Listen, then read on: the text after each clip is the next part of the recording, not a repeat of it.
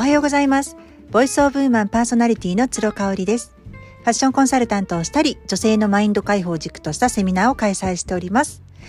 フランスからリモート買い付けをしておりますアパレルやアクセサリーなどを取り扱ったラ・ローブフルフルというブランドを持っております。オンラインショップにて販売しておりますので、詳し詳しくはインスタグラムラ・ローブフルフルをご覧ください。今日はね、それって世間の決めた正解ではないですか？っていうこのことについてお話ししたいと思います。昨日のね、メルマガで、えー、原因の追求をすることはやめようっていう趣旨の話をシェアさせていただきました。すべてにおいてね、正解か不正解か、その原因は一体何かってね、追求することって実は相手があることに関しては不毛なんですよね。自分自身を掘り下げていくことに関してはウェルカムだと思っているんですけれども対相手がいること対人関係においてはこの原因を追求して正解か不正解かを解き正す問い正すっていうことってすごく無駄だなと思っています。なので昨日配信したメルマガのまあ続きというか、まあ、追記というかあの加えてね私がお話ししたいなというふうに思っていることを今日はシェアしたいと思います。えっ、ー、とね私次男がね今8歳なんですけれども結構ねドキッとするような質問を彼はしてくるんですよ。例えば「どうして勉強しなくちゃいけないの?」って聞かれた時皆さんだったらどう答えますか？私ねこれちょっと答えが出るまでに1ヶ月ぐらいかかっちゃったんですねしかもいろんな人に聞いてみました大人の方ねただねこれに関してねああなるほどなっていう答えを出した人っていうのが一人もいなくってむしろみんな答えがわからなかったんですよ。そうでも勉強しなさいって子供に言ってる方って多いと思うんですね。すごく矛盾してると思いませんか？なので1ヶ月あの猶予をもらってですね私はあの息子がねなりたい仕事があるというか将来なりたいことがあるんですよ。それは今みたいに粘土を作ったりとか絵を描いたりとかする。今のまんまの自分を変えずにお金を生み出してそれで生計を立てていく、うん、自立をしていくっていうことを彼は望んでいるんですね。うん、私それに対してはすごく素晴らしいなと思っていて、うん、あの逆に人生のそういうライフワークをもうすでに8歳で見つけてるってすごいなと思うんですね。もしかしたらこれが10代20代30代になったら変わるかもしれないんですけれどもまあそれにリンクしてですねじゃあ勉強は必要ないんじゃないかって彼は思うわけですよね当たり前ですよね。粘土を作る、え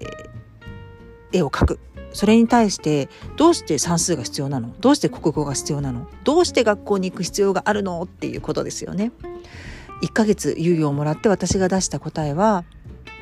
もしその仕事がしたくても仕事ってね自分でフリーランスでやっていくことって粘土ができて、えー、絵を絵を描けることだけじゃないんだよって。もしかしたら後からねあのお金がに猶予ができるようになったらあの社員を雇ったりとか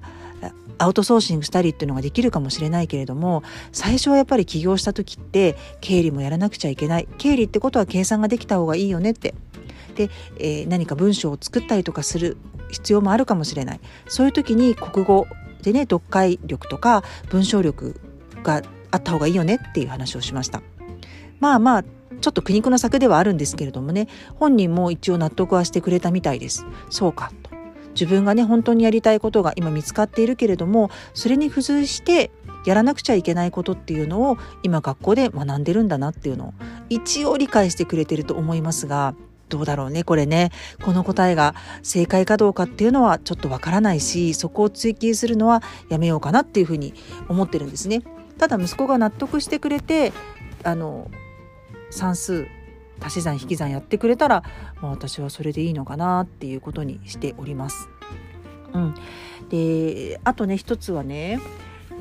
最近読み終わった本があります。もしあと1年で人生が終わるとしたらインスタのストーリーズでもシェアして結構反響いただいたんですけれどもあの小沢武俊さんっていうねこれお医者さんですねお医者さんといってもホスピスでの医療に関わっているお医者さんです。ホスピスってねご存知の方もいらっしゃると思うんですけれども人生の終わりですねがんとかも闘病生活をずっと続けていらっしゃって命がもう終わるっていう段階でのあの医療を施す場所ですね。そのホスピスでの、えー、医療に従事されているお医者さんが小沢武俊さんなんですね。でこの本の中でねすごく私刺さった言葉がたくさんあったんですけれどもその中の一つが命が終わる時に世間体を気にする人なんて一人もいないっていう言葉ねこれねすごくわかるなと思うんですよね。タイトルにもあるもしあと1年で人生が終わるとしたら皆さんはその段階でも気にする世間体ってありますか？今自分が持っている何々すべきっていう価値観自体がね世間体かどうかっていうのも気づかないですよね。うん、だから私だったら子供は学校に行くべきだとかね子供は宿題をやるべきだ。これってね私が命が終わる時にまで子供に求めることなんでしょうか。いやいやそうじゃないよなって思いました。子供が毎日笑顔で楽しく幸せに暮らしてくれてればテストで0点を取っても宿題をしていかなくてもそれはいいことなんだよなって思ったんですね。そうなった時に人生って些細なことで幸せを感じられるし幸せがベースになってるっていうことに気づきますよね。うん、なんか努力をしたりとか何かこうキャリアを積み上げていくことって死ぬ間際には何の意味も持たないっていうことなんですよね。そうなると今私が1日のうちで1週間のうちで1ヶ月のうち1年のうちでやってることで世間体を気にしてやってることって何かなって思うんですよね。そうやってねどんどんそぎ落としていくっていうことがすごく大事もしかしたら明日明後日に命がなくなったとした時にああ自分はこれをやっとけばよかったなっていうことも大事なんですけどこんなこと気にしなきゃよかったなこんなことやらなきゃよかったなっていうことがあまりにも多い人生ってすごく悲しいと思いませんか？うん、それってねきっと自分に対してもそうだと思いますし子供とか家族とか近しい人に強制しちゃってることっていうことから気づいていくことがすごく大事なんじゃないかなっていうふうに思ったんですよね。はい、いかがでしたでしょうか？もしあと1年で人生が終わるとしたら世間の決めたことではなくてね自分が信念として決めたことをやり遂げる人生でありたいなっていうふうに私は考えています。今日も最後まで聞いてくださってありがとうございました。